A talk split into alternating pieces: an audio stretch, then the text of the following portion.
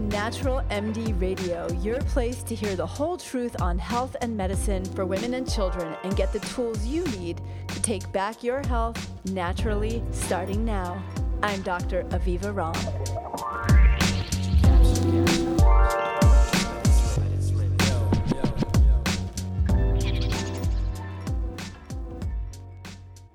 Seven years ago, I had what is none other than really a hilarious introduction to my guest today. I was told by a mutual friend of mine and my guest that this particular person wanted to interview me for his video podcast program that was quite popular. And I was given a hotel address and the number of a hotel room.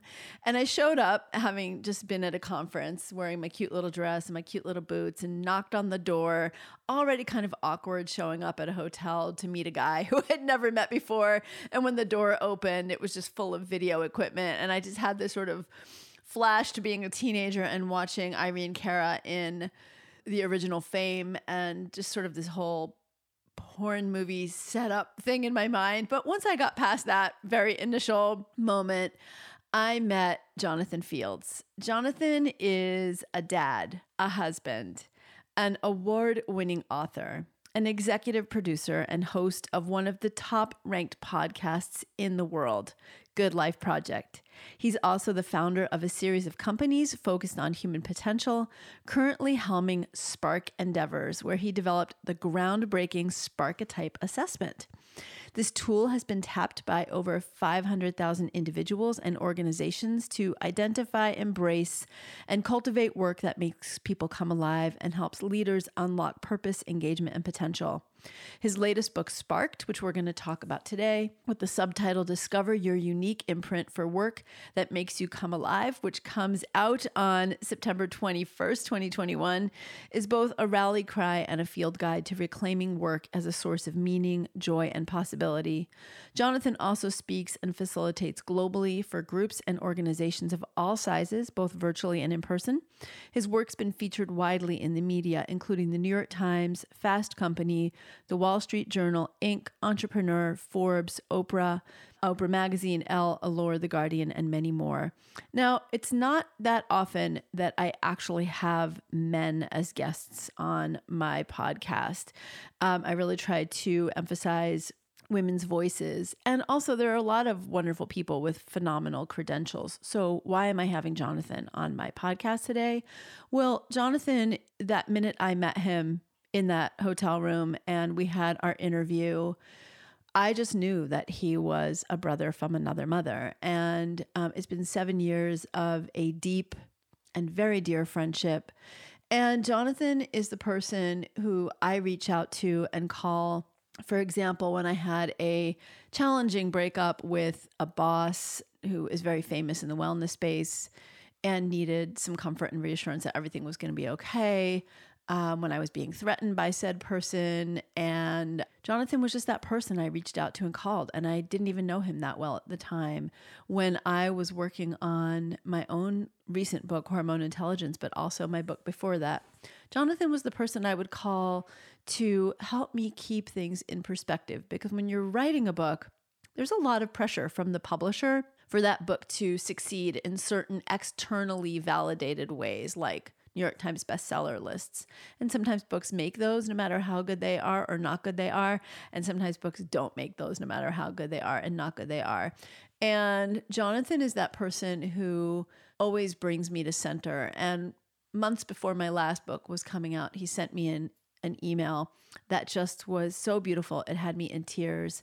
And it was just a long, unsolicited email about whatever the external validation is that when I wake up in the morning, I'm the same person I've always been, and that beautiful person that he reminded me that I am with my own internal spark and light and what I bring to the world. Jonathan's work is really all about what we bring to the world, and his new book, Sparked, is all about that. And one of the blurbs on the back of the book, which I've had the privilege of seeing ahead of time in a watermarked version, says, in an era in which so many of us feel disempowered and without clear aim in our work, Sparked returns us to the power and purposefulness of archetypes that remind us of who we are so that we are enlivened no matter where we are and what we apply ourselves to. The result is a disarmingly personalized manual that cracks the code of coming alive in our work so we can be the contribution that society needs from us now. I invite you to join me in welcoming my dear personal friend a person who I lean into for moral and personal support, and who really is a brother from another mother, Jonathan Fields. Jonathan, thank you for joining me on my podcast. I feel like a little kid interviewing the master because you're the master podcaster. So, the master caster. Well, I feel like I'm always sort of like a little kid talking to the master of like living and well being. So, um, the feeling is mutual in a different oh. context. Um, but I'm just so glad to be able to hang out with them, my sister. yeah, I'm really glad too. You know, when I met you, it just felt so resonant. I don't know, there's something about the way we do life, even though we do life really differently. Like our personalities are different in a lot of ways.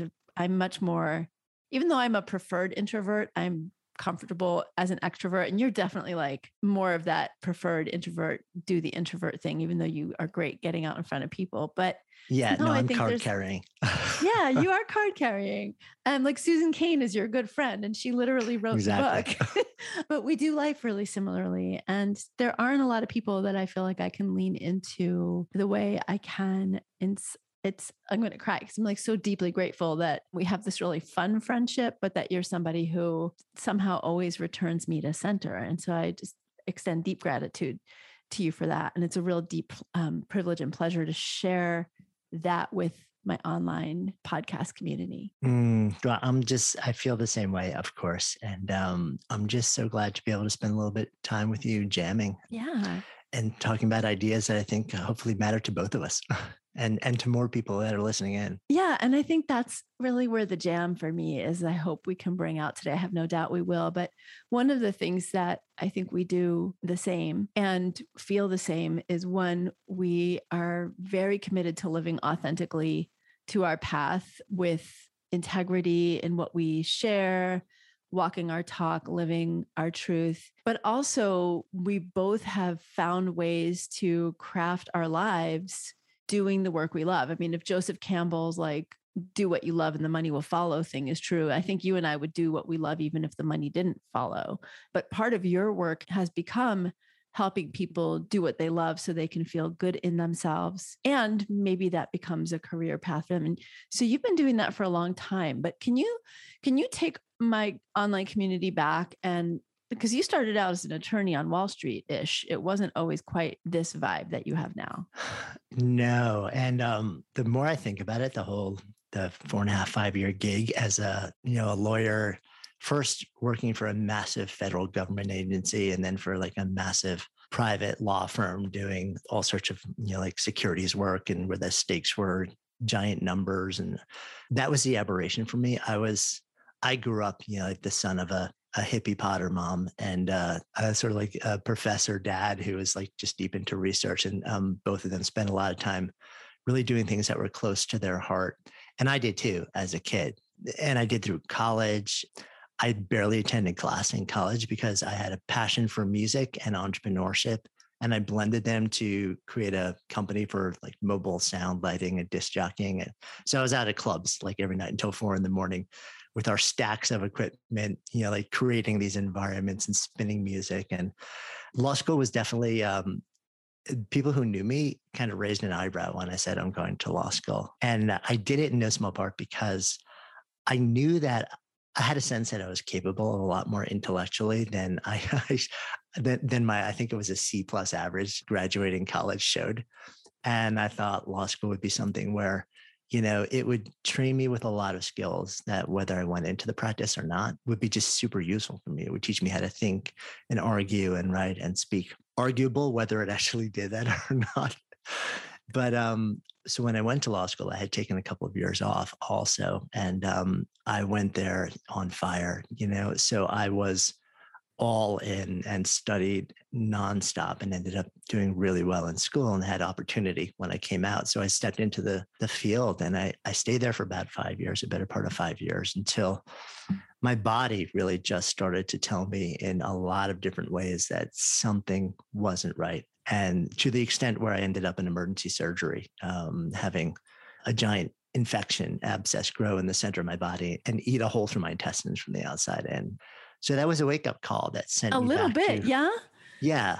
You know, it's funny because had I known now what, or had I known then what I know now about the way that you can look at a career and the way that you can actually really largely reimagine something to make it so much of what you want it to be. I think in hindsight, there's a safe bet that I might have stayed in the practice of law, but zoomed the lens out and looked at all the different ways that I could have done it differently in a way that really aligned with who I was much more closely. But then I didn't have those skills. I didn't have that lens. So I hit the eject button and I went from that to, uh, you know, like mega firm, power, prestige, business card to making 12 bucks an hour as a personal trainer learning the fitness industry. And that didn't come out of nowhere. Let's just let everyone know that you had been a gymnast and quite physically engage yeah. as a competitive athlete. Yeah, I, have had a lifelong fascination with the bo- human body, with the way it moves, and also just with the mind body connection, and also just the fundamental nature of human potential mm-hmm. um, and how we step into it. So I had always been very connected to movement and fitness and well being, and had completely abandoned that also when I was practicing law because I was literally working 100 hours a week. So I was a disaster physically. And I wanted to step back into a space of entrepreneurship and also well being where it was not just my personal pursuit, but also my professional endeavor. That led me to learn the industry from the ground up. And once I felt like I had figured out, you know, what was working and what wasn't working, and I started to believe that there was a lot more in that space that was not working, I said, you know, there's a way to build a better mousetrap. And um, I opened my first facility and grew, and it was a you know 5000 square foot sort of high end private training facility and really rapidly we grew that to something pretty substantial um, by simply doing the opposite of everything that the mainstream folks were doing in the industry and about two and a half years after that, I got the Jones to sort of like do my next thing. I, I sold my interest in that company and focused a lot into the yoga world in New York City. And this was then 2001. I was married. I had a new home. I had a three month old child. You know, like the, the, my wife and I were sort of like doing the dance of trying to figure out which way was up.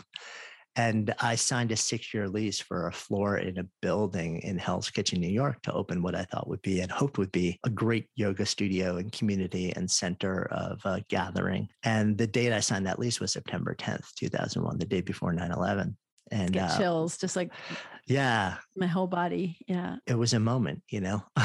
Um, and we're both new yorkers born and bred right. so yeah it was huge huge. It's big and and of course you know we knew somebody that didn't come home that day and it was a big wake up call for me and on the one hand i'm like i'm i'm wondering how could i justify launching a new business into such an, an uncertain future when I've got, you know, new home, wife, kid, and on the other hand, the fact that I knew somebody that didn't come home, who was a young father of you know two and husband, really reconnected me with this notion that we, we've got one shot, yeah. you know, um, and we're going to make a lot of mistakes along the way. But to the extent that we can actually make mistakes of taking action and then having to redirect course rather than not taking action at all from a place of fear, I would I would rather choose the former than the latter, and then figure out how to fix things if it didn't work.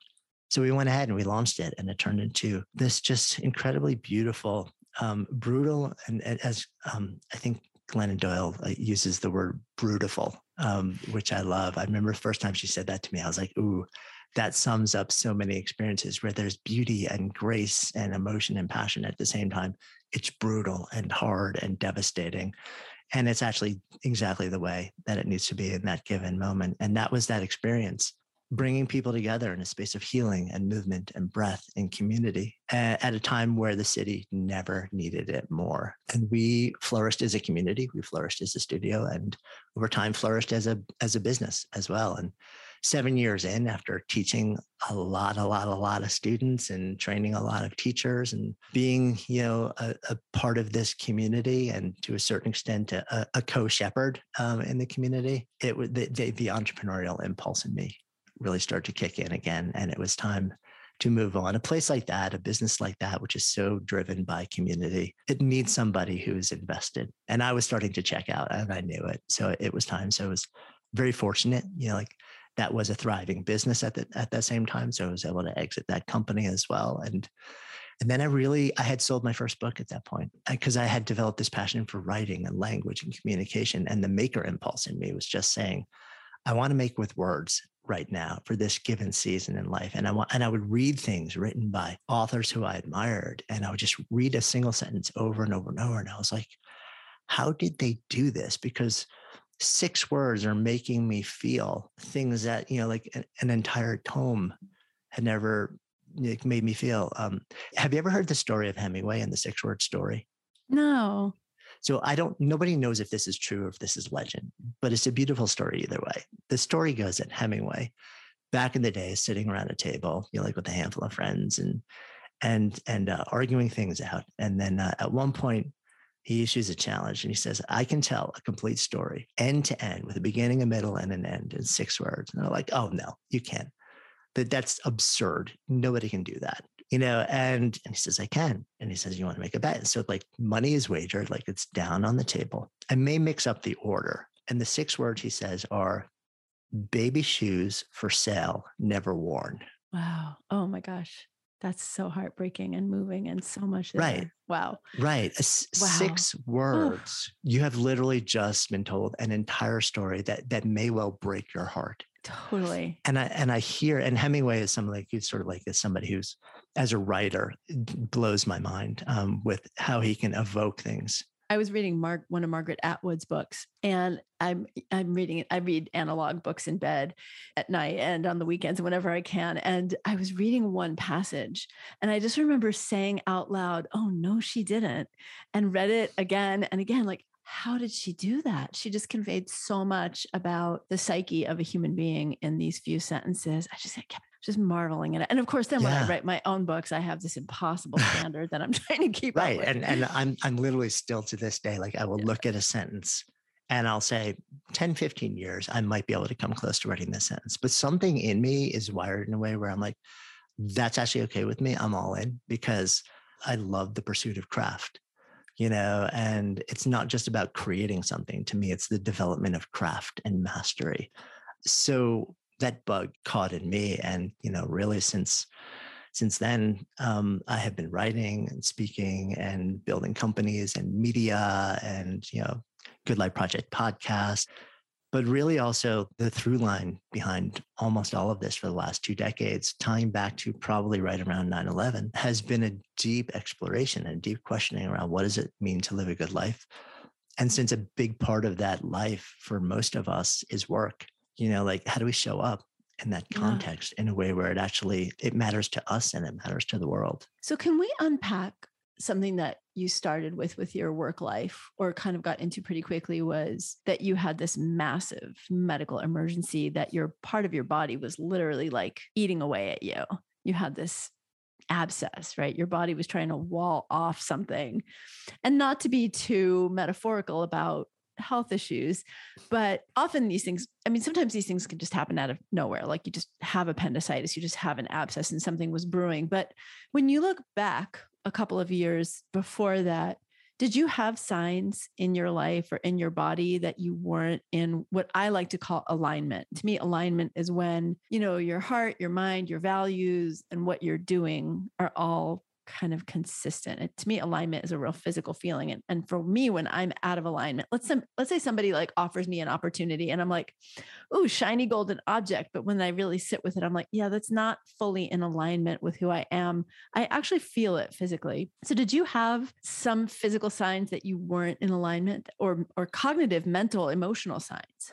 Oh yeah, yes, and all all the above. And I completely and utterly ignored them. You know, like everything hurt. Um, I gained a bunch of weight. I was in terrible shape. I was eating horribly. I was probably more stressed and anxious. Like I would, there were days where I would sit in my office and just fret. And what I've learned about myself over the years, it's actually much, even more so now, which is not necessarily a good thing, is that my mind can take a lot more than my body can. Mm. I sort of, de- I've developed the skills of mine and the practices so that I can endure pretty high levels of sustained uncertainty with high stakes. And I think I've trained myself in that because as somebody who is a maker and who's been an entrepreneur from the time I was a kid, you're always living in the space of uncertainty.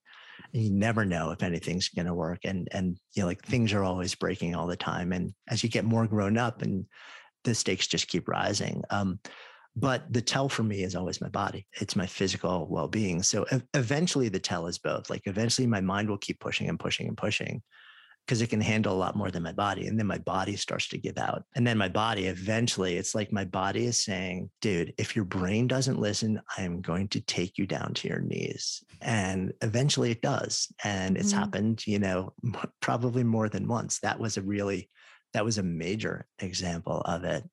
And it's something that I still grapple with because as somebody who's who continues to build and live in the space of high stakes uncertainty on a pretty regular basis because that's that's what breathes me i have over the last dozen years developed you know, like probably much more involved and much more deepened um, practices that allow my mind to be okay which in a way is good because I'm in a space of equanimity more, but in a way is bad because it'll also sometimes allow me to push harder mm-hmm. than the rest of my system knows is healthy for me.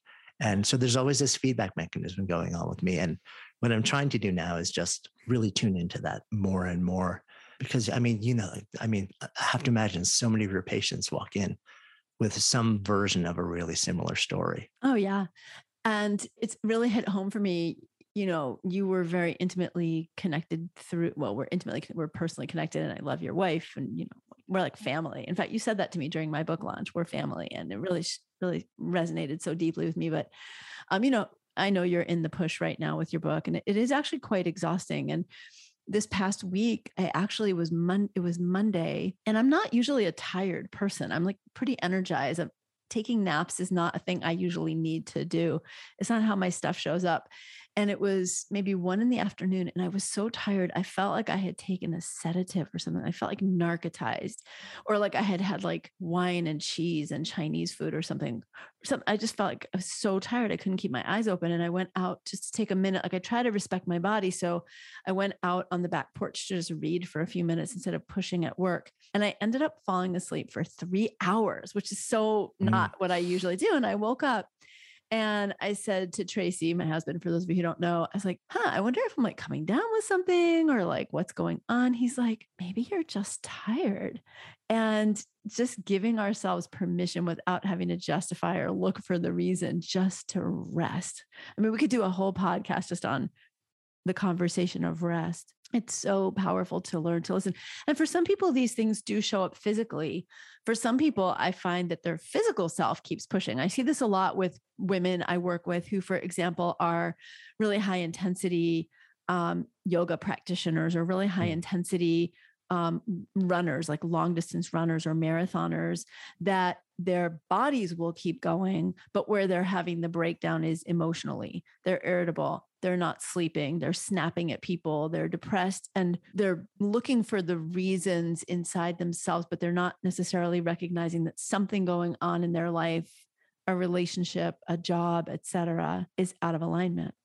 Okay, so toward that alignment, you also said something really powerful. Well, you've said so many powerful things, but something that you said really struck me, which is that when you left law as a profession, in retrospect, you realize that if you had had a certain set of skills in terms of reframing and reinventing and rethinking, you may have actually stayed in that profession and maybe even loved it. So, I want to get to your book, and we're, we're heading there because this is so relevant. Um, a few things here. One is so many people right now, especially with the pandemic, right? And and we're in an inflection point because I know you started this book a couple of few years in earnest before the pandemic, you, and now it's coming out in the pandemic. So there's some things I want to talk about about that. But you, we were having dinner the other night, you, me, Steph, and Tracy, and you called, you told me about the great resignation, like just people leaving jobs en masse and looking for other jobs and it's just kind of a crazy moment right now. So, for people who are experiencing unrest or disalignment, if that's even a word, it is now. I figure now I'm a New York Times bestseller, I can make up words or just like, that's a word. I tell that to my husband. No, that's a word I know. Um, how do you know, or how do you guide or advise folks who are like, I'm really not happy in what I'm doing right now? And I don't know if it's the job and I should leave it or if it is in me and I can shift it? Yeah, that is such a great question. And so many people are in that question right now. That phenomenon is being called the great resignation that depending on the the study that you like look at, supposedly some anywhere from 25 to 60% of people are either in the midst of changing jobs or they're seriously thinking of doing it or considering it. Um, so this is a year of just profound, profound change and shift and disruption. But I don't actually necessarily think that is the um, optimal next step for so many people. I completely acknowledge the questioning. I think it's an amazing time to be asking big existential questions. So many of us stepped into our professional life when we were a, a lot younger in a different phase. And there are bargains that we made when we did that. You know, we said certain things matter to me and I'm willing to sacrifice other things. And generally, it was that money, status, power, agency, control really, really mattered to me. I wanted, I want to work my way up the ladder. I want money. I want security um, and prestige and power along with that. And we were willing to sacrifice a lot of our well being. We were willing to sacrifice meaning, purpose, sometimes our values along with it in the name of doing that. Um, and I think what's happened now is that that thing called a midlife crisis, which is generally just an existential crisis where you're really, it's a crisis of meaning. This season has dropped us all into that simultaneously en masse at the same time from the outside in. We didn't ask for it. We didn't hit a certain age and start wondering. We didn't have the kids graduate and go to college and we're done paying off the mortgage. And now we're examining literally our world view has been shattered. Um, everything that we believe to be true has been thrown up in the air. And within that is like work and how what we look to, what we look for that to give us, the thing that we're going to spend most of our waking hours doing for the rest of our lives. And we're we're doing all this questioning. So I think it's amazing. I think it's horrifying that this is what is going on around us. And there's a lot of pain and suffering that's a part of it. One of the things that I see as being powerful that's emerging from it is this questioning, like deep questioning about the bargain we made up till this point and whether we want that to be the bargain that we continue to make for the next 10, 20, 30, 40 years of life. What concerns me is this phenomenon that says, okay, no, I actually don't want that to be the bargain for the rest of my working years. And then this thing that says, and the next logical move for me to do right now is to just blow up everything that I've built up until this moment and start over. And that could look like leaving a job and going to a new company, a new industry, completely changing what you do, you know, like wholesale. Those things may actually be really smart things to do. They may be the right things to do, but they're rarely the right first move, you know, because the right first move is not to look at what you can change outside of your existence the right first move is to go deep inside and ask yourself, who am I? What is my truth? What actually fills me up and what empties me out? Like, what is my impulse for effort that gives me the feeling of being alive? And what is the effort that actually leaves me just curled up in a ball in a corner, like hoping somebody else will do it and I never have to do it? And until we actually do that inner work, anything that we change to, the likelihood of that next thing being well aligned with who we are or conflicting and leaving us a year, two, three years down the road with a new job, title, boss, company, and feeling the exact same way we feel now. You know, like you're leaving that to chance rather than saying, let me do the inner work, really understand what matters to me, what needs to be there in the next thing that I that I evolve to. And then start to make the call from there. And what most people will actually realize at that moment in time is that they probably don't have to blow everything up. In fact, they could look at their current thing and say, you know what, it's not giving me what I need. But now that I actually know what I need, I can start to see all these different ways that I could reimagine it. I can reinvent it. I can step into it differently. I can expand beyond the job description.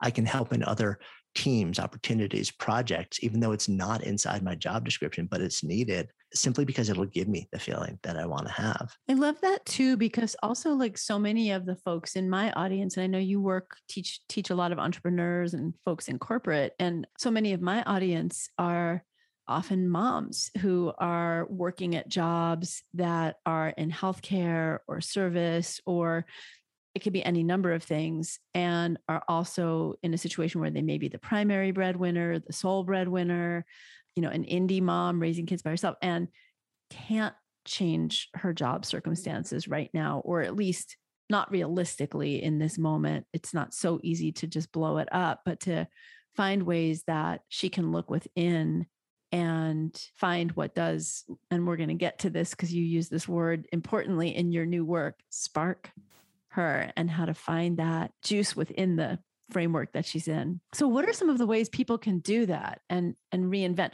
And especially like how do you reinvent yourself in a job where perhaps you have a narrow specific role and definition, but really what you want to be doing is something a little different than that, but you fit a role in a company or how do you maybe do that if you don't feel like you can really approach your boss if there's a boss involved. Yeah. So let's see if we can frame this for your community as much as possible. I would imagine a lot of your listeners are probably um, solo entrepreneurs, private practice professionals in the health and wellness business. So on the one hand, they're their own bosses. Um, on the other hand, you're never your own boss. Your your clients are always your boss. Um, and you know, people come to you for a specific reason you know um, if you have a private practice. So let's take a private practice professional as an example in the well-being space right? How could that person reimagine it? So they showed up at work on a monday and started feeling very differently about what they showed up at work and had the same name on the door and the same brand and the same website doing the friday before. So it starts with me with understanding what is that impulse for effort that makes you come alive. I call it your sparketype and these are a set of impulses that, that I've been researching for years. There are 10 different impulses, and wrapped around each one of those is a set of preferences, tendencies, and behaviors that form archetypes. So I just call them sparketypes because it's a fun way of saying the archetype for work that makes you come alive. So, so what if you actually knew what yours was, right? Now, you might think eh, one of them is actually called the nurture, and that's all about elevating others, giving care, taking care of others, lifting people up, walking beside them, through process of struggle, suffering, pain, and offering a place of, of empathy and compassion. Now, you might think that, you know, well, that's got to be the impulse of any private wellness professional or coach. But in fact, you'd probably be wrong. It may well be the impulse for some of them.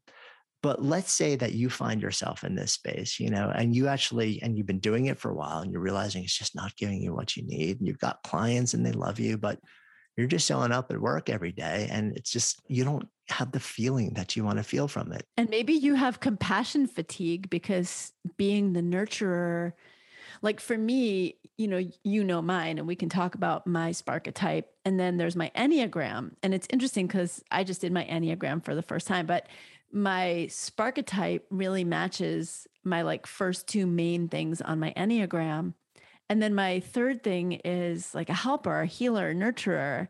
But for me, the nurturing and healing is so it's so ingrained in who I am. Like if I didn't do that, the rest of it wouldn't have meaning. But what drives me isn't necessarily first my impulse to like be a, you know, Florence Nightingale. My impulse is my curiosity and my like desire to figure things out. And so you know that about me. So it's really a great right. example and you know how I've channeled that. So we can even, you can use me as a case study.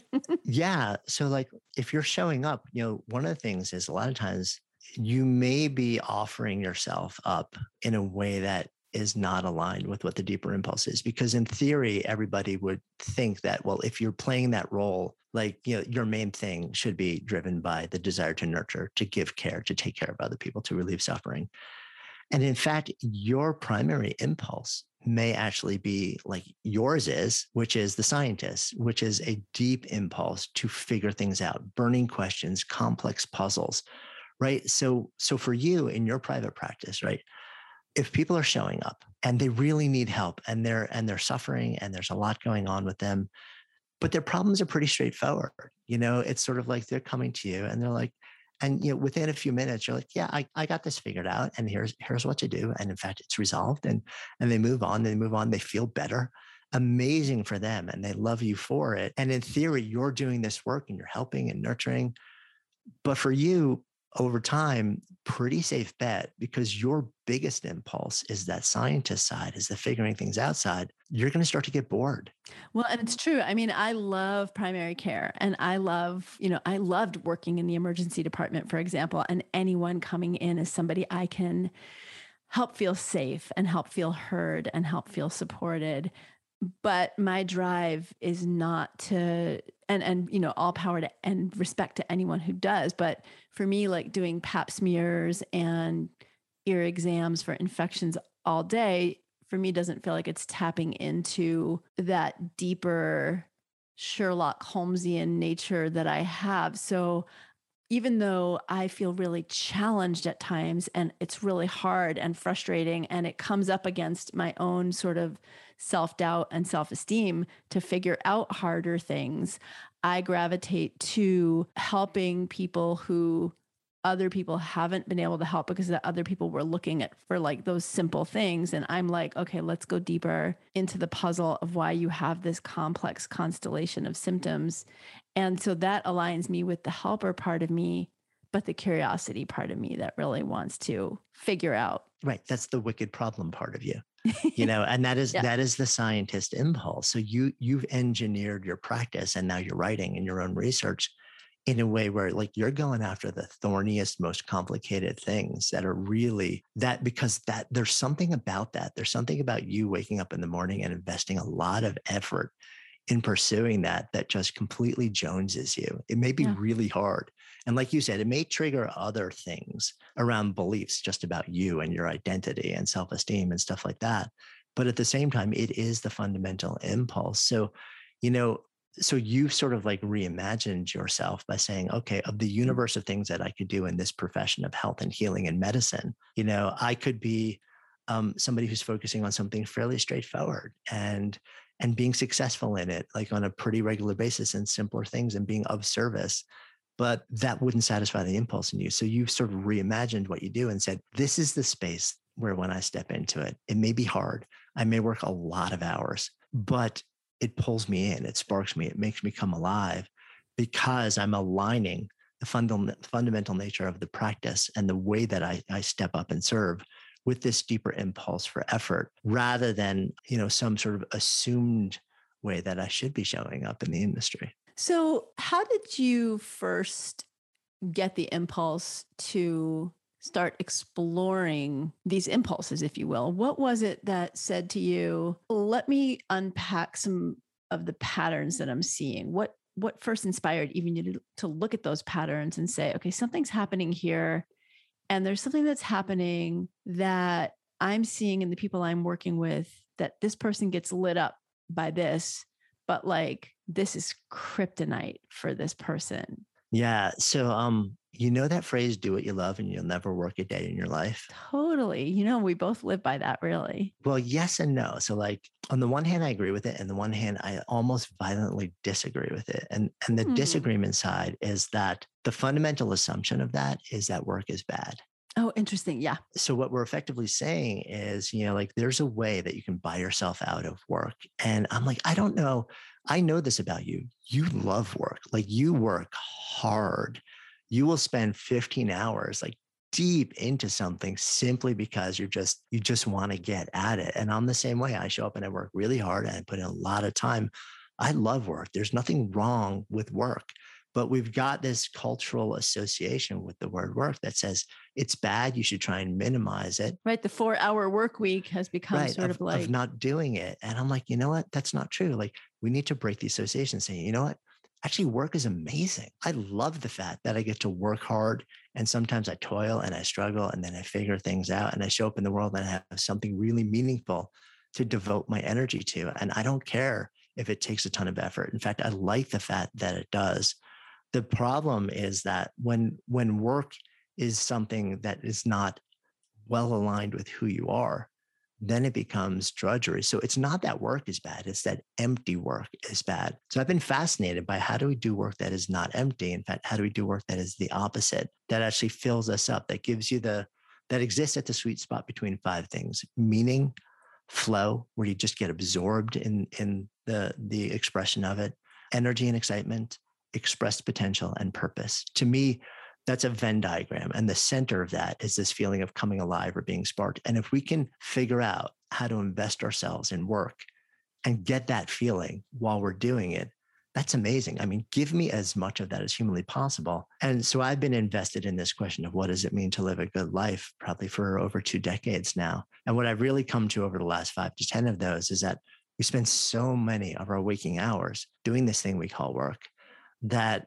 what if we could reimagine it, you know, so that it would just give us so much more? And I started really wondering how I might be able to create tools or figure out problems or make things that would help us get to the fundamental question of what exactly is it that gives us that feeling? Because if I could, then maybe we could create something and put it into the world that would help a lot of people get to that place a lot faster yeah. and then start to do more of that thing. And that was really the genesis, you know of trying to see like could i actually identify what these underlying impulses are for different people? Are there a mappable set of them that we could actually figure out? And then if so like what would they be? And then could i build a tool that would both test the idea to see if it's real or not and at the same time potentially help a lot of people figure out what theirs were? And that's been a huge part of what um, um, I, i've spent my time really deepening into over the last chunk of years. So it's funny that you brought up the five domains, I think you call them in the book, mm-hmm. um, or sweet spots, because I actually have on my screen while I'm chatting with you the one thing that I pulled up that I really wanted to make sure that we did dive deep into were these five sweet spots. And I just have to say, part of why we're such good friends is clearly because we both use the term Venn diagram in an actual sentence. like I just, I've twice this week, I've said to someone, "Do you know what a Venn diagram is?" Because I think that that will explain what I'm talking about here. So you know, it's funny in, in the book. There's a diagram, and that maybe that's what you're talking about. And when we had an illustrator do that, I said, "Okay, so it's a, a Venn diagram, but I want you to actually, I want you to reimagine it so it's not actually a Venn diagram, right? Like, so it's and, not overlapping. And that's right. yeah, it's so funny. So, okay, so purpose, excitement, meaningfulness, expressed potential, and flow. And I mean, I really see how these show up in my life. I mean, for me, purpose is the first thing that drives me every day. It's the stories that I hear in my inbox on my social media. It's the purpose of showing up for other people in a way that I feel like I can help them and and share what I believe, and then flow. I think for me, the reason that I love the part of what I do that you talk about as maven scientist in my sparketype is that it's that's where I get lost. The two places I get lost in flow are when I'm completely present and engaged with another human being and I'm in that space of empathy, listening and feeling and understanding. And when I'm in that researchy, putting things together. So for me, what really, when I feel like I'm most aligned and when I'm loving my work most is when I'm in flow. You know, like when you're, you just like forget to eat or pee because you're so busy, lost in what you're doing. Talk to me more and, and share with my audience more about these five sweet spots and why those are the ones you feel are where being sparked exists. Yeah. So going back to my love of language and also trying to create tools and ideas that are useful, you know, I use the phrase coming alive or spark, but it's kind of a nebulous phrase. You know, it's subject to so much interpretation. So I said to myself, what am I actually feeling when I have this feeling like the world is as it should be, even when I'm working really hard? And I started to deconstruct it. And then I started to talk to other people and say, like, what are you feeling it? And then until I teased out these five different components so one of them, like you said, is purpose. And that operates generally on two levels. A more immediate sense of purpose, like you're working towards something, you know what it is, and it actually matters to you. And then more broadly, that you just have a sense of purpose in life, that you feel like there's a reason that you're here. So that's one purpose. Um, flow, which you were just talking about, is this state where you feel like you're almost you become absorbed in the activity. It's almost hard to distinguish where you end and the thing that you're immersing yourself in begins. Yes, there's a lose yourself aspect. Yeah, completely. And like an immer- it's almost like a transpersonal. You are merged with a greater consciousness. That's the only way I can explain it. Like you're you're merged in something, and you you really do step out of yourself, but not in the way like when you're watching Netflix. It's in a more profound way. Yeah. And in fact, I would even argue that rather than stepping out of yourself, you step into yourself. Mm, you know, it's sort of like the mm-hmm, world mm. around you ceases to exist. It's not like you're looking down on yourself. It's like you are inside and you're not, you're so inside, you're not even looking out. Yes. And you lose a sense of time. You could be working for 10 hours, but you blink and it's like, oh, wait, I thought that was an hour. What just happened here? This state has been well documented and researched, um, especially by uh, someone named Mihaly Csikszentmihalyi, who's written in detail about it say and his researched name. about I it. can't say his name. It took me like years to research and ask people who actually knew him how to, how to say it.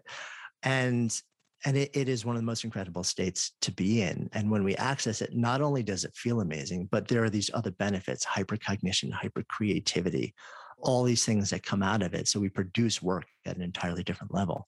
So purpose and flow are two of them, right? The third one is what I would call excitement and energy. In the business world they sort of like would coin it as engagement. To me i like to use just more everyday speak you know so i want to know that i'm excited to do this thing when i wake up in the morning even if i know it's going to be hard and take a lot out of me and i'm energized by it. You know it just it doesn't deplete me even if it's hard. I may be tired at the end of the day but i'm not emotionally and psychologically depleted. I'm actually energized by it so that's the third thing the fourth is what i call expressed potential and this is that thing where, you know, so many of us are walking around and we eh, we have a sense of felt potential. Like we know that there's so much more in us, so much more to us that we could be bringing to the world or to a situation or project or a job. And yet we're not doing it. It's stifled, or maybe it's undiscovered, or maybe we just can't even figure out how how to unlock it and bring it to it.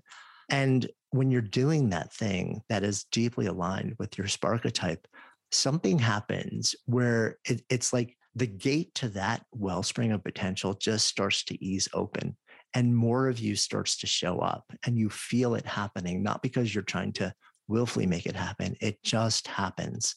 And that final state is meaning or meaningfulness. And that's the feeling that what we're doing matters you know to us and maybe to the world or maybe to people that we're in service of that we're not showing up every day and just checking the boxes on somebody else's agenda that really we could care less about but that we're actually showing up every day and we're investing ourselves in something that is deeply meaningful to us. And those five states combined in my experience when when i use the phrase coming alive or being sparked it is the sweet spot between those five things. And what's interesting is like those are five different areas that are well researched and each one of them individually has tremendous psychological and physiological and performance benefits but when you overlap them it just becomes this extraordinary experience My brain is kind of exploding here in that, you know, sometimes somebody may be in a situation where they are in a job that they can't shift right now. And maybe it's a little harder to find purpose in their job, but maybe there are other things that they can do in their life to find purpose that fills that feeling. And maybe then they find a way to bring that into their work. Flow, I mean, I just, I know in my own life, and this was so much easier before the internet. Even when I had four little kids at home, it was easier to get into flow because I could do things analog. You know, I could write by hand. There weren't as many things happening on the internet that you would go in search of. And I would have these hours that I really would get lost. And I feel like I'm not that highly a distractible person. I can get four hours at my desk and really get lost. But I find even for myself, there's a level of distractibility that I have to consciously create and carve out time to be in flow. And I, I think that must be really disrupting a lot of people right now. It's just that the fact that it's so hard to get into flow because there are so many millions of distractions. Yeah, I have no doubt that that's true. I mean, especially over the last year and a half, two years, Yeah. when so many of us have been functioning almost entirely through our devices or our computers. And like we're mm-hmm. so, which means we're not just connected to the thing that allows us to do the tasks and processes and things that are important. We're also connected to like the distraction box.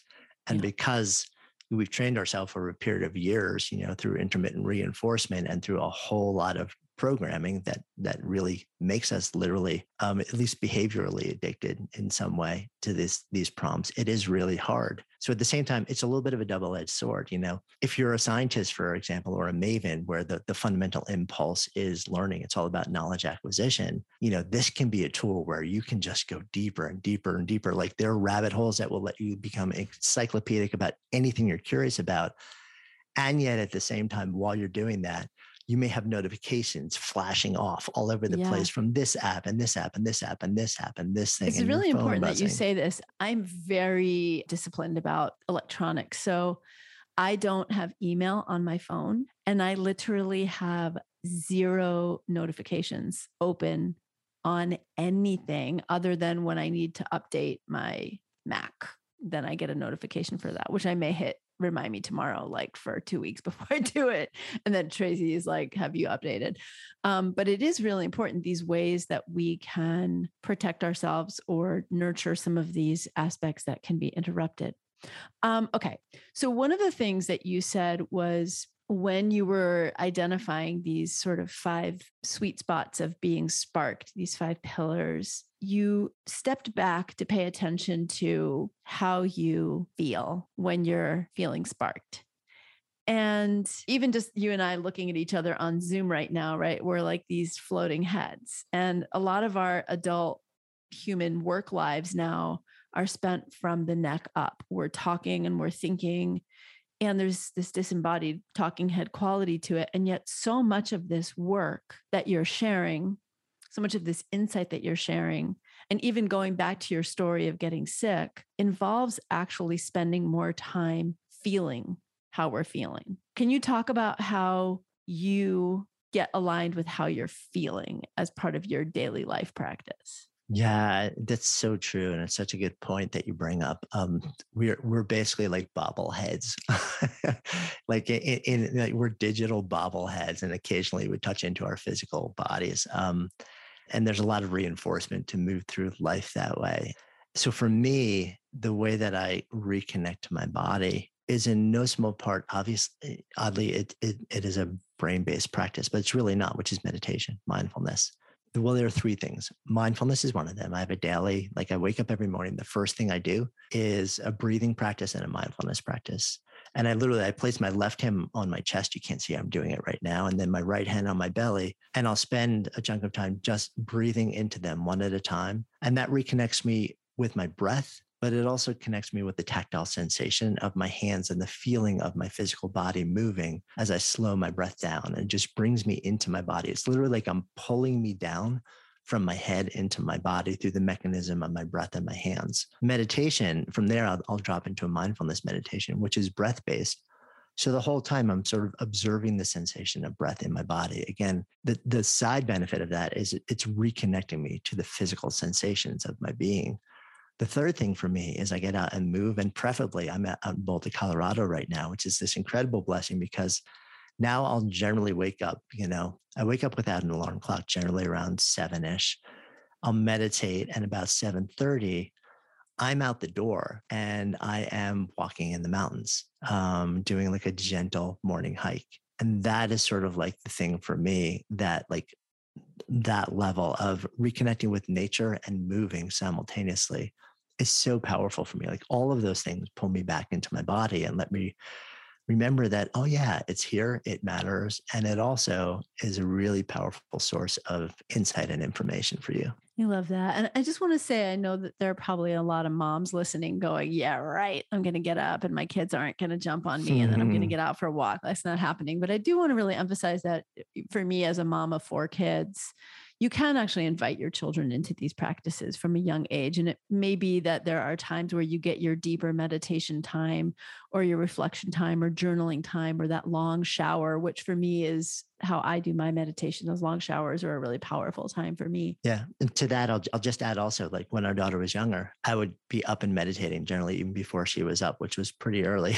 and eventually she learned that she would just kind of see me sitting in a meditation and she would sometimes just come over to me, kind of lie down, put her head in my lap, you know, and just lie there and I might stroke her hair while I was meditating. Like, and we were just there together. And it feels like, oh, yeah, that's like a fantasy scenario that would just never happen with my kid. And sure, there were plenty of days where I had to completely tailor my routine and just say, I just need to sneak this in in the margins. It's not going to happen first thing in exactly, the morning. Exactly. Exactly. But that's the reality of it too. You know, like I'm, I'm not a huge fan of creating rigid practices and saying life needs to conform to the practices. But it is important to have the commitment to yourself yeah. to, yeah. Right Right. You know, know that they're important and then allow space for them to shape their way around the demands of your life at any given time. Do you have some time to talk about the actual types, the 10 types? I do. Um, okay. So I'll go through them probably a little bit quickly.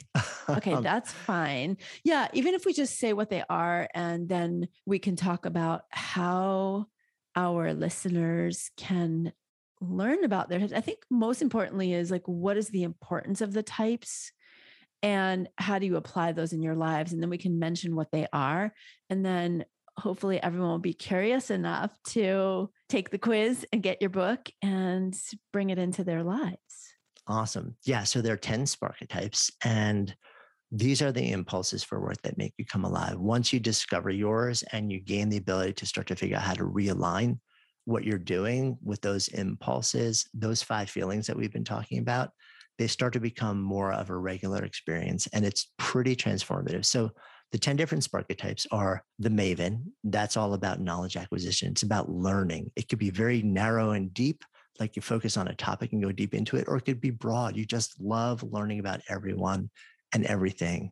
And the ability to engage in that is the thing that makes you come alive. Behind that, we have the maker. The maker is my impulse. And that's all about making ideas manifest. It's the impulse to create, the process of creation. And funny enough, if you're a maker, you probably think that everybody else is wired the exact same way because you cannot conceive of anyone not having this impulse. But the truth is, many people are, but many more people are not.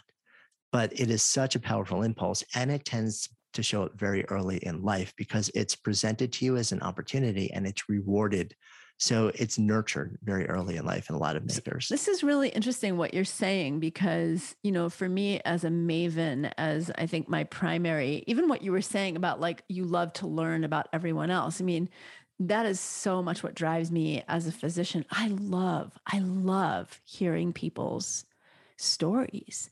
But sometimes, you know, I'll have someone on my team or in my life who was supposed to deliver something to me, let's say some information or whatever. And I'm like, why didn't they go deeper? This is so like, and I have to remember, okay, not everybody's impulses in life are the same as mine to not judge. And then I hadn't really thought about this, Jonathan, but how as parents or as entrepreneurs, we can actually learn our children's or our partners or our colleagues or our employees spark a type to nurture and enhance and also just understand and be patient with these various impulses and how they're different than our own. So thank you for bringing that up. Yeah, my pleasure. So next up we have the scientist. That, as you know, is a big part of you. It's all about the impulse for um, burning questions. It's figuring. It's the figuring out impulse, um, and you will latch onto a burning question, a problem, or a quandary like there's no tomorrow until you have it figured out. Behind that, we have the essentialist. The essentialist impulse is all about creating order from chaos, clarity, and utility, systems, processes, organization. If you're not an essentialist, you cannot believe that people like this exist.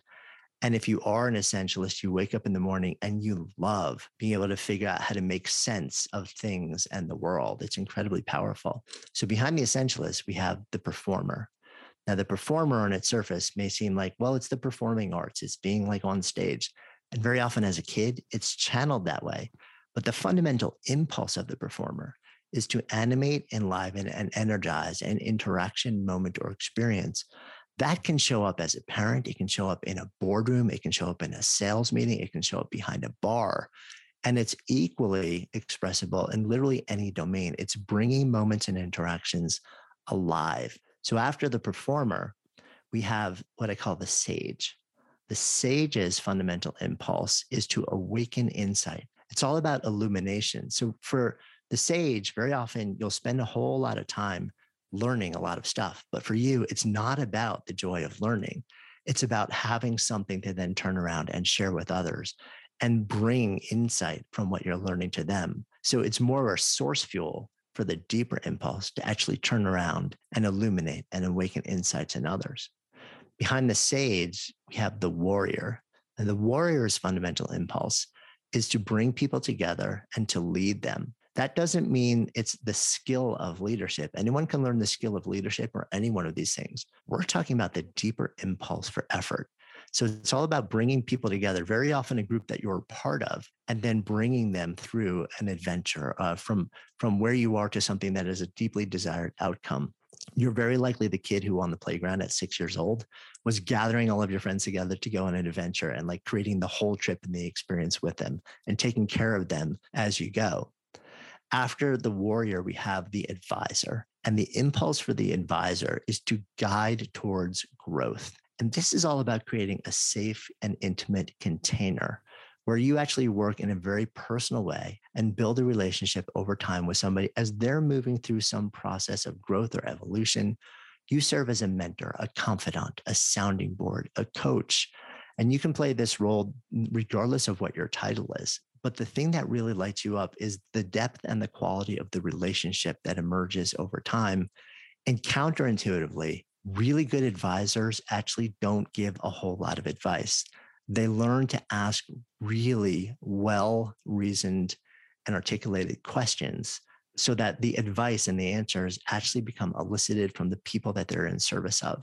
You know what I really I just want to say I really love the way you're sharing these because you haven't articulated these out loud to me. I've only read them and of course I was one of your original Sparketype quiz people and but hearing you articulate them orally like this is also getting me to realize that we all have some of these qualities and learning just about the sparketypes is sparking in me the desire to actually nurture some of these aspects of myself hmm. that I don't actually pay as much attention to, to kind of develop those, which I hadn't really thought of using the sparketypes that way. I think about it like, what's mine and how is that showing up and what's my you know, shadow side of it, and et cetera, et cetera. But now this is really getting me interested in all of them.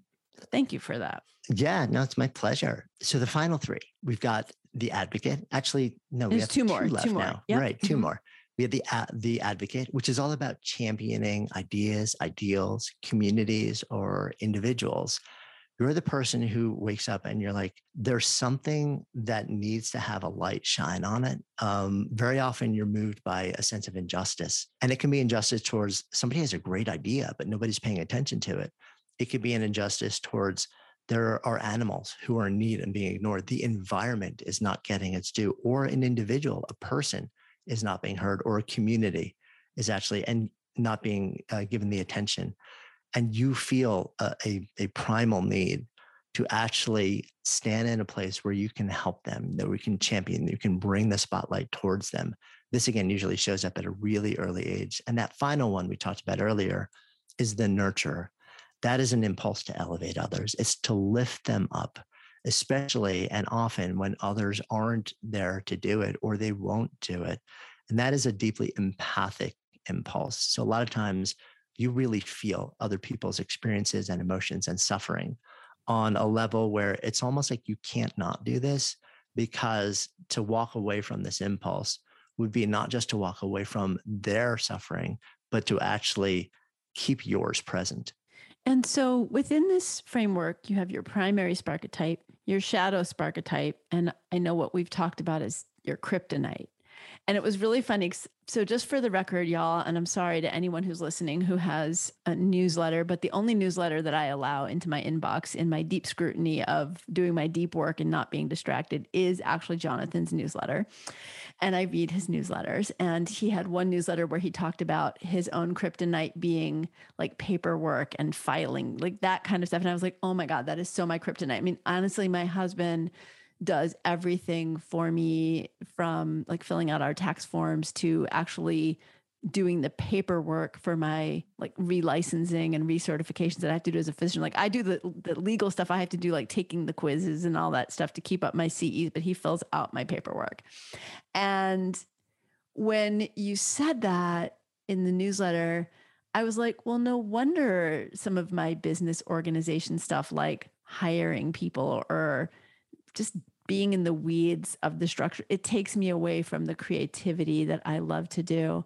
It takes me away from that other part. So, what do people do to find out their primary sparketype, their shadow sparketype, their anti sparketype, as you call it, or their kryptonite? And how do we apply this to our real lives? So anyone can do. Um, we have an online assessment, the Sparketype assessment. We built it, you know, in the early days to help with the research. Over 500,000 people have completed it now. It's generated over 25 million data points. So really powerful information and insights. It is available for free to anyone at sparketype.com. So you can take it um, and you will immediately get those three different indicators for you. If you're really interested in going a lot deeper into them, I happen to have a new book that that literally devotes an entire chapter to each one of the types and takes you so much deeper into stories and use cases and applications and stumbling points and all these different things.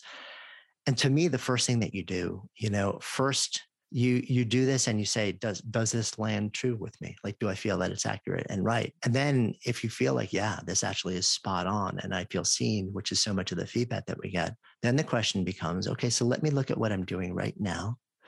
And does it feel like the work that i'm doing right now allows me to express these things in the work? And for some people the answer is yes a lot. For some people the answer is somewhat and for some people, the answer is very little, uh, and maybe even none. And depending on how you answer, like then I would say you step into a process of reimagining and say, okay, so now that I actually know what this impulse is in me, and now that I know it's important, it's real, and it matters that it gets out in the work that I'm doing, are there ways that I can reimagine what I'm doing? Are there opportunities to do more of it in the work that I'm doing to reimagine different tasks or activities or processes or projects or teams or the way that I go about it in a way where I can step into this work and bring so much more of what makes me come alive to it so that I can get so much more out of it without having to make a much bigger, more disruptive change, which for some people down the road may end up being the option that makes most sense. But to me, that's always the option of last resort, never first resort. And, and what most people will feel is they can actually get so much closer to that feeling that they want to feel through a process of gradual reimagining.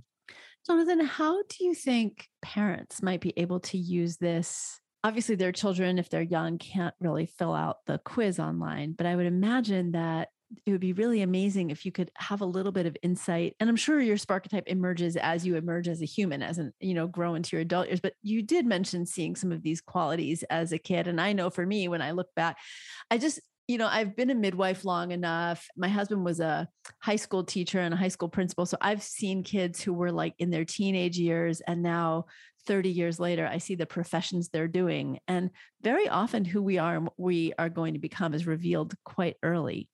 So, how can, how do you think maybe, and maybe you haven't considered this yet, but that parents might be able to use some of these insights to help support their children as they're emerging to really find their best place and their deeper purpose? You know, I think it's fairly straightforward. First, know what these impulses are, know that they're real, and know that we all have them within us.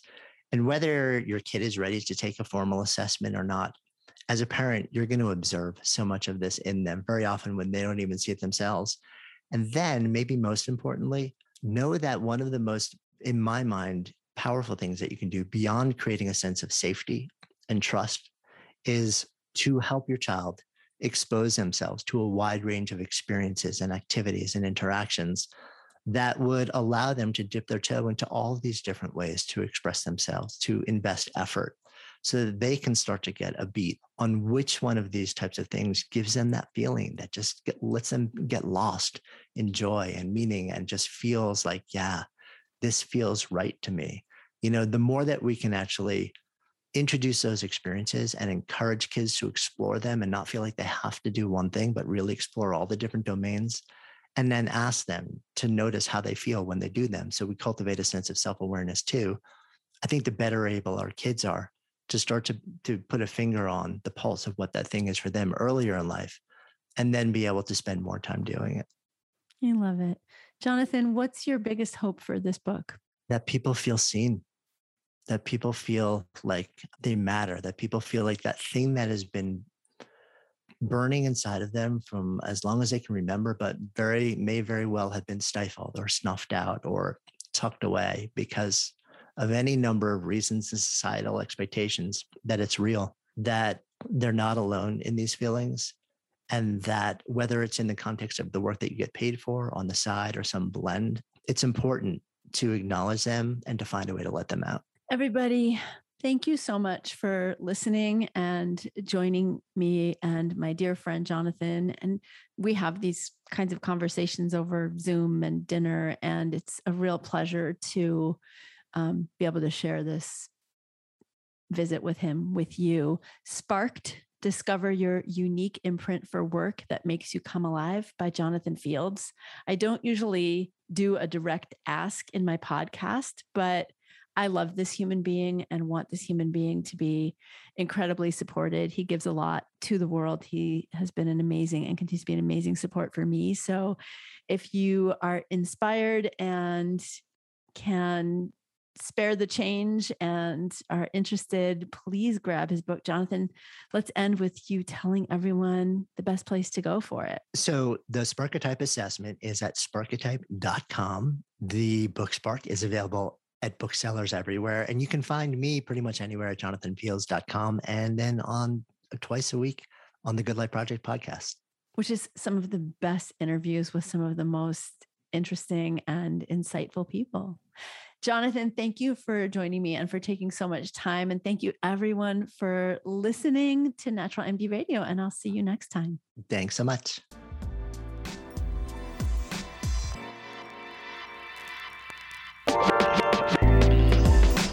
I hope you enjoyed this episode of Natural MD Radio. If you did, please go to avivaromm.com and join the conversation about the show on my blog. And while you're there, be sure to sign up for my newsletter. It's free and it's jam packed with powerful tips to help you take back your health naturally. That's avivaromm.com. Take care and see you next time.